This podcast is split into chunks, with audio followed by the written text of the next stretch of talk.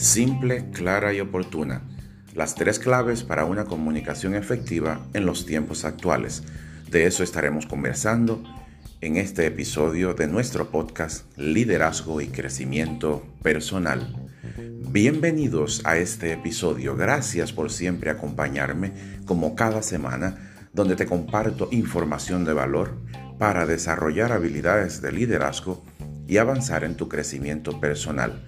Te saluda Hangle Tejeda, coach y consultor. Recuerda seguirme siempre en la plataforma de podcast preferida y también en todas las redes sociales arroba Hanglet Tejeda.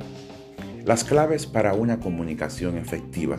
Primero, la comunicación debe ser simple. Cuando vayas a transmitir un mensaje, piensa exactamente cuál es la información más importante que debes incluir en tu mensaje y que tu equipo o tus receptores necesitan recibir.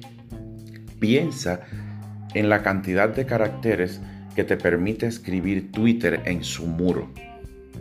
Eso te obliga a escribir un mensaje simple, pero con las informaciones más importantes. Hoy en día, por influencia de las redes sociales, las personas están leyendo cada vez menos y tienen menos tiempo para detenerse a escuchar.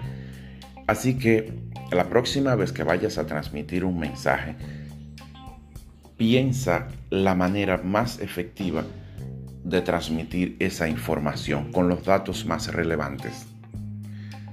Claro, es la segunda clave para la comunicación efectiva. Tu mensaje debe ser claro, no puede haber dudas.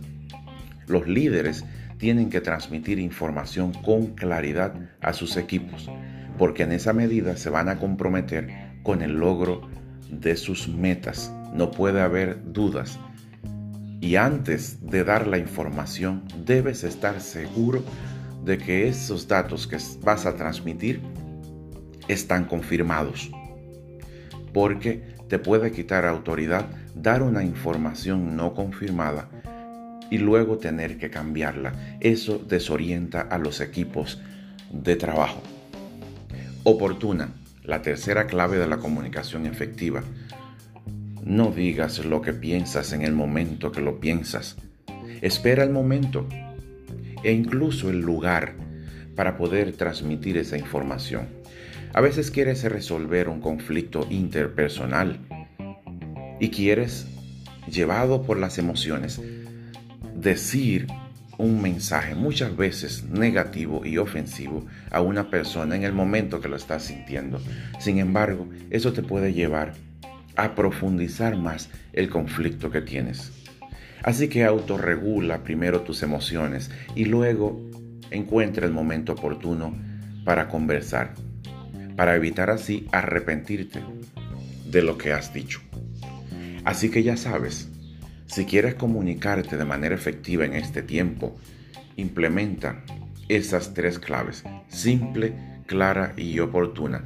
Y eso te va a permitir transmitir tus ideas, tus opiniones, tus pensamientos, tus necesidades y tus sentimientos.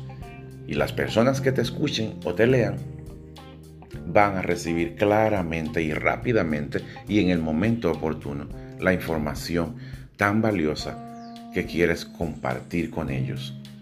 Todo el tiempo nos estamos comunicando, todo el tiempo estamos intercambiando información y eso nos desafía cada vez más a buscar nuevas maneras de poder comunicarnos. Toma en cuenta también que en la comunicación se juegan tres elementos, las palabras, el tono de voz y el lenguaje corporal.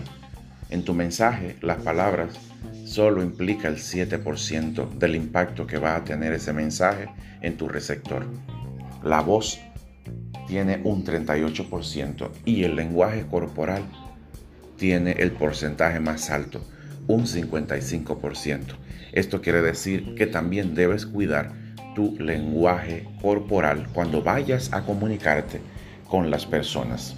Hoy en día que estamos viviendo la virtualidad, estamos desafiados a cuidar cada vez más nuestro lenguaje corporal a través de las cámaras de Zoom o de otra plataforma de colaboración que estemos usando en este momento. Debemos saber combinar muy bien nuestras palabras, nuestro tono de voz y también nuestro lenguaje corporal. Espero que estas informaciones te apoyen a seguir desarrollando habilidades de comunicación a ti como líder, como persona, como profesional. Te agradezco dedicar estos minutos para ti, para seguir avanzando en tu crecimiento. Gracias. Te envío muchas bendiciones, prosperidad y abundancia. Y deseo que estés avanzando hacia tus metas. Ya estamos en el mes de octubre, se acerca el final del año. Así que revisa tus metas, qué tanto has avanzado en ellas y toma nuevas decisiones, nuevos caminos, nuevas estrategias para que al final del año puedas estar celebrando las metas que tanto deseas alcanzar. Hasta el próximo episodio del podcast Liderazgo y Crecimiento Personal. Estuvo contigo Hangle Tejeda, coach y consultor. thank you